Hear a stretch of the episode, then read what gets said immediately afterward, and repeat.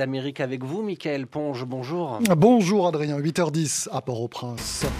Il est au Mans des États-Unis l'un des principaux suspects dans l'enquête sur l'assassinat de Jovenel Moïse, interpellé et inculpé par les Américains. On s'y arrête avant de se pencher aujourd'hui sur l'élection qui se tiendra dimanche au Venezuela dans l'état de Barinas, fief d'Hugo Chavez. Il s'agit d'élire le gouverneur malgré le vote qui a déjà eu lieu fin novembre. Les explications avec notre invité. Puis en Guadeloupe, la protestation contre l'obligation vaccinale qui déborde. Encore, Benoît Ferrand, c'est à la une de la première. Ça déborde même beaucoup puisque le directeur du centre hospitalier universitaire et ses adjoints, euh, qui étaient assiégés hier par des manifestants venus protester une nouvelle fois contre l'obligation vaccinale, ont dû être exfiltrés par la police, opération au cours de laquelle ils ont été houspillés et même frappés. Le journal de la première, dans 15 minutes. Bienvenue à tous. Antonio Palacios, uno de los militares colombianos señalados del asesinato. Son visage et son nom sont à la une des sites d'information. Mario Antonio Palacios, arrêté et inculpé par les États-Unis, comme le dit ici la chaîne Télé Caribé. Bonjour Christophe Paget. Bonjour. Ce Colombien de 43 ans, soupçonné d'avoir fait partie du commando qui a tué le président haïtien le 7 juillet dernier. Oui, cet ancien militaire colombien, l'un des principaux suspects dans l'assassinat de Jovenel Moïse, a été arrêté par les agents du FBI lundi soir au Panama, écrit Haiti Press Network. Mario Antonio Palacios, rappelle le New York Times, faisait partie des cinq anciens militaires colombiens de l'équipe Delta qui est rentré à l'intérieur de la résidence pendant l'attaque, selon le rapport d'enquête préliminaire de la police haïtienne. Il a d'abord fait plusieurs mois de prison en Jamaïque, où il s'était enfui, et explique le journal, lorsque les autorités jamaïcaines l'ont expulsé vers la Colombie, des agents américains l'ont arrêté lors d'une escale au Panama. Le suspect a été inculpé à Miami de conspiration dans le but de commettre un enlèvement ou un meurtre en dehors des États-Unis. Les regards sont fixés sur l'État de Floride pour savoir si le Colombien sera extradé en Haïti, écrit Haïti Press Network, d'autant qu'il aurait décidé de collaborer avec les agents du FBI. Euh, Christophe, ce n'est pas la seule nouvelle en hein, cette semaine concernant l'enquête sur, euh, sur, le meurtre de Jovenel Moïse. Effectivement, le lundi 3 janvier 2022 devait être la pire journée pour l'enquête sur l'assassinat du président, estime le Nouvelliste dans son éditorial. Quatre policiers écroués dans le cadre de l'enquête ont été mis en liberté provisoire par le juge en charge de l'enquête sans explication. Avec l'arrestation et l'inculpation de Palacios, les États-Unis prennent la main dans cette affaire, alors que l'enquête semblait s'enliser, estime le Nouvelliste, qui attend déjà les suites de cette affaire multinationale avec une justice qui a les moyens de ses ambitions tout au contraire de la justice haïtienne. À Port-au-Prince comme à Ottawa, il est 8h13. RFI, les voix du monde. Et nous voilà au Canada où seront bientôt versées des indemnités aux familles autochtones dont les enfants ont été placés de force en dehors de leur communauté depuis les années 90. 34 milliards d'euros sur 5 ans, Pascal Guéricola, pour se conformer aux décisions de justice, expliquez-nous. Les compensations financières que doit verser le Canada aux Premières Nations mettent fin à une bataille judiciaire qui a débuté en 2007. À cette époque, des représentants autochtones déposent une plainte contre le gouvernement pour discrimination. En cause, le sous-financement chronique de la protection à l'enfance. Militante de la première heure, Cindy Blackstock reste vigilante. Les pressions exercées par l'opinion publique ainsi que la bataille judiciaire et la tension que cela a généré ont permis de faire une énorme différence. Mais ce ne sont que des mots sur le papier. Ce n'est pas le moment de baisser les bras.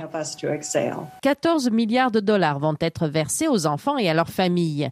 Une somme similaire servira à financer des services dans les communautés autochtones pour favoriser un meilleur climat social, comme l'explique le ministre des Relations avec les Autochtones, Mark Miller.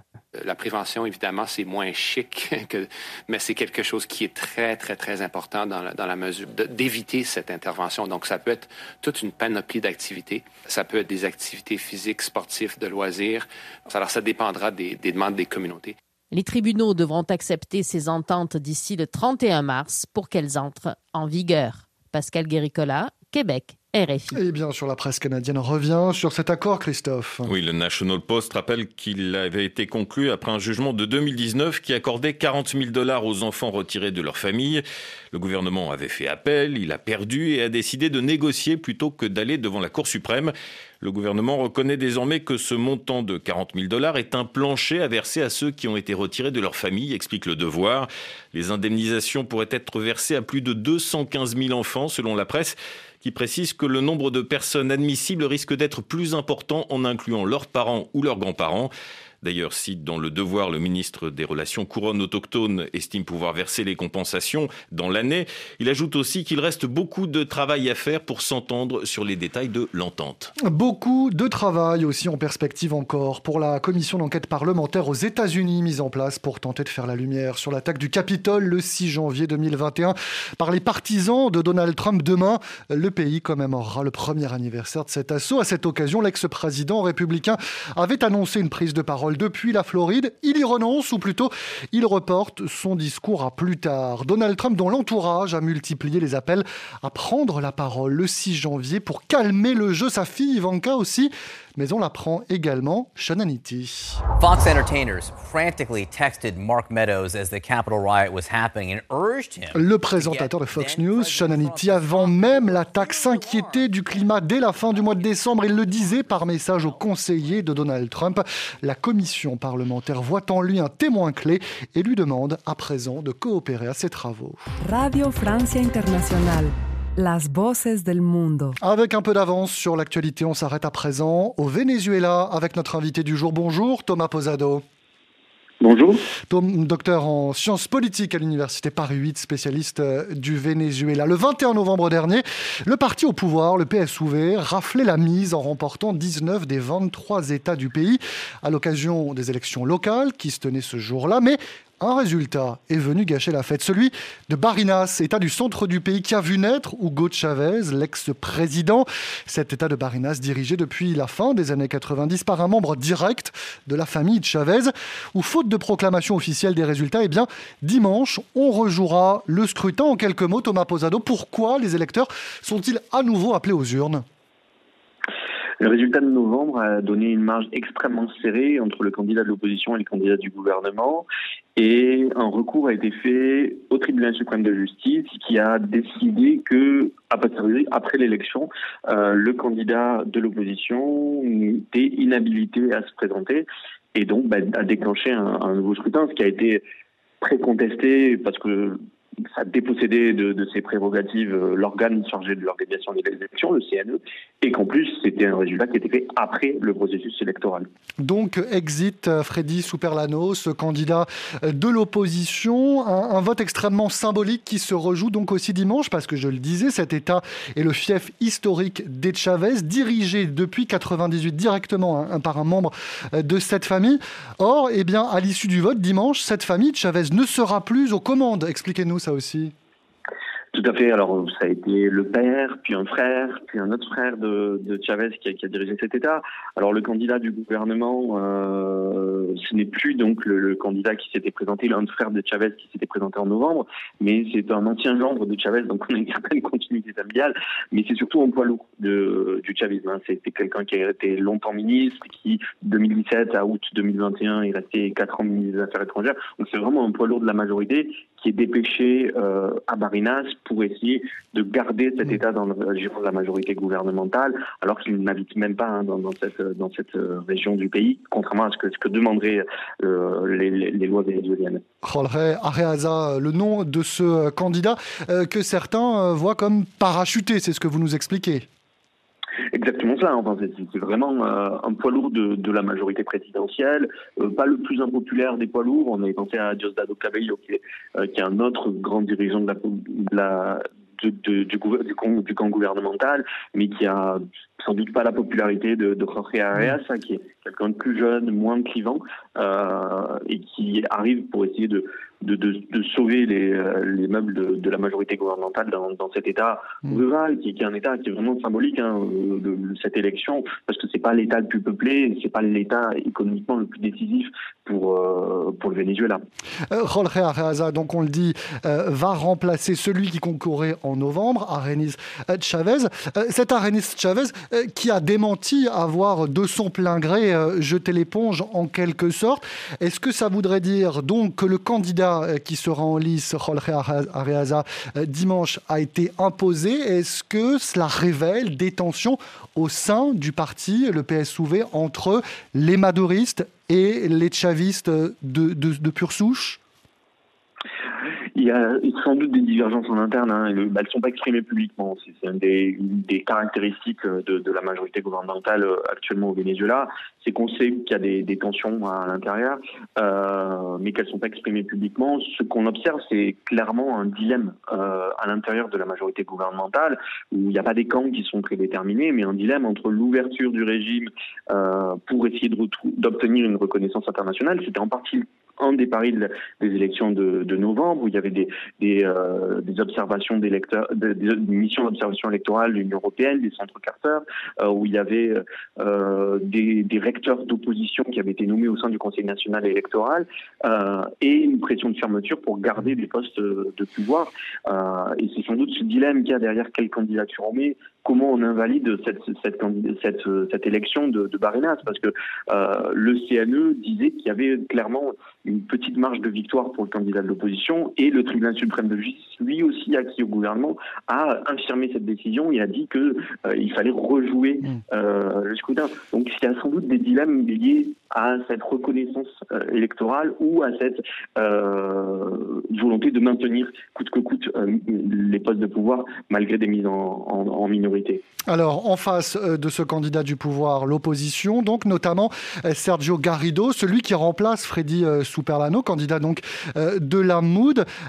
lui aussi, hein, ce n'était pas le premier choix forcément, il a été imposé plus ou moins, vous allez nous expliquer. Il est soutenu désormais aussi à présent par deux autres candidats d'opposition qui se sont ralliés à lui. Est-ce que ça veut dire qu'il y a davantage de chances dimanche pour cette opposition de remporter le scrutin? C'est un, enjeu qui est, incertain. Est-ce que toutes ces manœuvres qu'a fait le gouvernement euh, va indigner la population de l'État de Barinas et favoriser donc une victoire euh, de, de ce candidat d'opposition? Ou au contraire est-ce que toutes ces manœuvres vont donner à l'idée de, de la population de l'État de Barinas que ce scrutin il est pipé et que euh, le vote n'est pas possible, n'est pas dans des conditions démocratiques au Venezuela et donc bah, faire en sorte qu'il va y avoir une abstention massive qui va favoriser la, victoire de, de, de Jorge C'est cet enjeu. Euh, une fois que euh, M. Superlano a été invalidé, l'idée d'opposition c'était de présenter euh, son épouse pour montrer une idée de symbolique de, de, continuité, qui a été invalidée aussi par les instances euh, euh du gouvernement. Euh, et donc, enfin, voilà, et donc on est arrivé à ce que les quatre principaux partis d'opposition se mettent d'accord sur, cette, sur cette nouvelle figure. Mais c'est pas, c'est une pratique qui est assez commune au Venezuela. Le Parti communiste vénézuélien, qui anime une embryonnaire coalition de gauche, a aussi eu des invalidations et ne sera pas présent au scrutin de dimanche pour ces euh, invalidations arbitraires, arbitraires du pouvoir, qui est une manière du gouvernement de d'induire, euh, de, contrôler le scrutin. Mm. Très vite, on va terminer par là. Euh, Thomas Posado, l'opposition qui contrôle l'Assemblée de façon plus ou moins virtuelle, elle a réélu, réélu à sa tête Juan Guaido, président autoproclamé. Qu'est-ce qu'il représente encore à l'international et dans le pays? Bah, il représente le contrôle des actifs hein, de, à l'étranger, des États qui reconnaissent Juan Guaido comme leader, euh, du, comme chef d'État du Venezuela, notamment aux États-Unis, une entreprise pétrolière Citgo, euh, des, des, réserves d'or à la Banque d'Angleterre, euh, lui permettent d'avoir accès à cette gestion. Alors ça, mm. c'est aussi l'occasion d'affaires de corruption, notamment dans la gestion d'une entreprise colombienne qui s'appelle Monomeros. Après, à l'intérieur du pays, l'étoile de, de Juan Guaido a très largement pâli. Hein. cette majorité, elle est terminé depuis 2020 légalement euh, et euh, l'enthousiasme qu'il suscite il est euh, beaucoup plus limité. Il se repose aujourd'hui plus sur cette communauté internationale que sur l'acceptation réelle de, de, la hmm. population vénézuélienne. Cinquantaine de pays qui le reconnaissent encore. Merci beaucoup Thomas Posado spécialiste du Venezuela d'avoir été avec nous.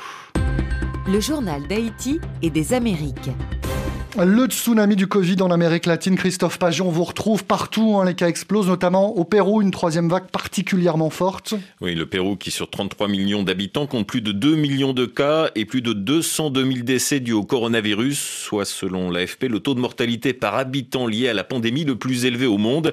Et la troisième vague est bien là. Pendant les quatre dernières semaines de 2021, les cas de Covid-19 ont doublé dans l'agglomération de Lima et ont augmenté de plus de 50% dans tout le pays, titre El Comercio.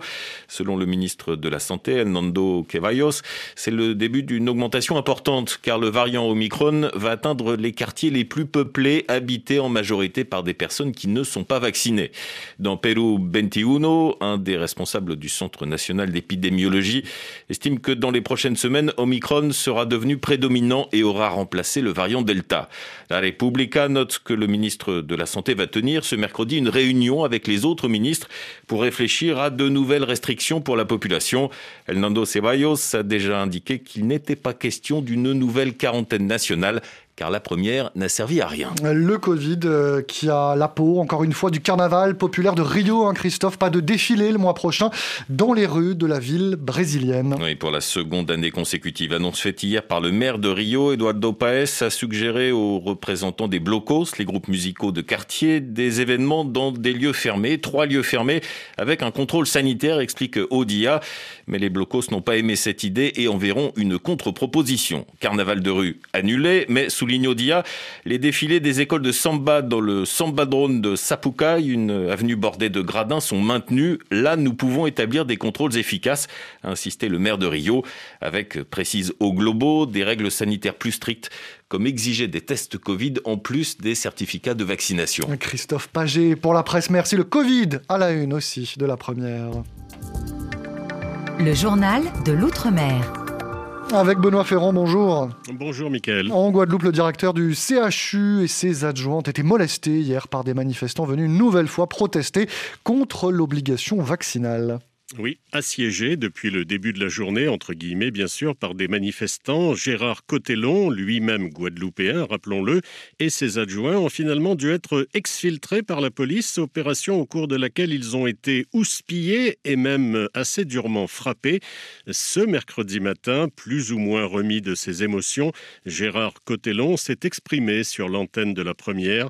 Il répondait en direct aux questions de Gilbert Pinsmaille. Vous savez, je suis Guadeloupe pour faire tourner ce Hein. Je veux dire, c'est que la conjuration euh, des malfrats, des malhonnêtes qui ont embarqué un certain nombre de personnels dans cette posture qui les conduit euh, vers le mur n'aura pas raison de ma détermination à faire fonctionner normalement ce CHU. C'est pourquoi je suis là. Ce ne sont pas les menaces de mort, ce ne sont même pas les agressions qui vont me faire renoncer à ça. Enfin, tout ça est absolument déplorable, regrettable. Nous sommes dans une situation où les malades payent le prix fort de tout ça. C'est inadmissible. Euh, au-delà de ma personne, quand vous attaquez à l'administration, vous attaquez à l'outil de soins, ça veut dire que la chaîne de fonctionnement de l'hôpital ne, ne, ne, fonctionne pas et ce sont les malades qui ne sont pas pris en charge correctement. Nous sommes venus réclamer l'argent que l'on nous doit, a pour sa part déclaré un syndicaliste présent sur les lieux. Les manifestants réclamaient en effet le versement des salaires des agents suspendus. On change d'île, mais pas de sujet. Depuis samedi dernier, les personnels non vaccinés peuvent donc être suspendus de leurs fonctions, sauf, sauf s'ils se sont inscrits auprès de la CRSA, la Conférence régionale de la santé et de l'autonomie, ce qui leur permettra de bénéficier d'un entretien personnalisé. Le docteur Jean-Luc Fanon est le président de la CRSA en Martinique. Il a répondu lundi aux questions de Bertrand Caruge. Il s'agit pour la CRSA d'offrir cette opportunité aux personnes soumises à l'obligation vaccinale de rencontrer des pairs, des soignants, formés au dialogue, formés aussi à l'écoute et à la bienveillance, de les écouter sans jugement, de leur donner des informations dans un échange individuel pour que les personnes euh, qui sont soumises à l'obligation vaccinale puissent bénéficier d'une écoute bienveillante retarder euh, les sanctions euh, auxquelles elles sont soumises en leur proposant cet entretien particulier. Dès lors qu'elles sont inscrites sur la plateforme, euh, les sanctions qui en découlent sont suspendues. Il y a un petit peu plus de 1100 personnes qui se sont inscrites. La moitié sont des personnels de l'hôpital. Je n'ai pas dit que c'était des soignants. La moitié sont représentés par les représentants du, du CHU. Les autres sont hors CHU, c'est-à-dire tous les soignants autres que les soignants salariés. Ça peut être des libéraux, ça peut être euh, des infirmiers, des aides-soignants de soins à domicile, des pompiers, des aides ménagères, bref, toute cette partie de la population qui est soumise à l'obligation vaccinale. Bon après-midi, Michael. À demain. Merci beaucoup, Benoît Ferrand. À vous et aux équipes de la première. Ainsi se referme notre rendez-vous d'Haïti et des Amériques réalisé par Claude Battista. On se dit à demain sur RFI. Bonjour, c'est Catherine Fruchon-Toussaint.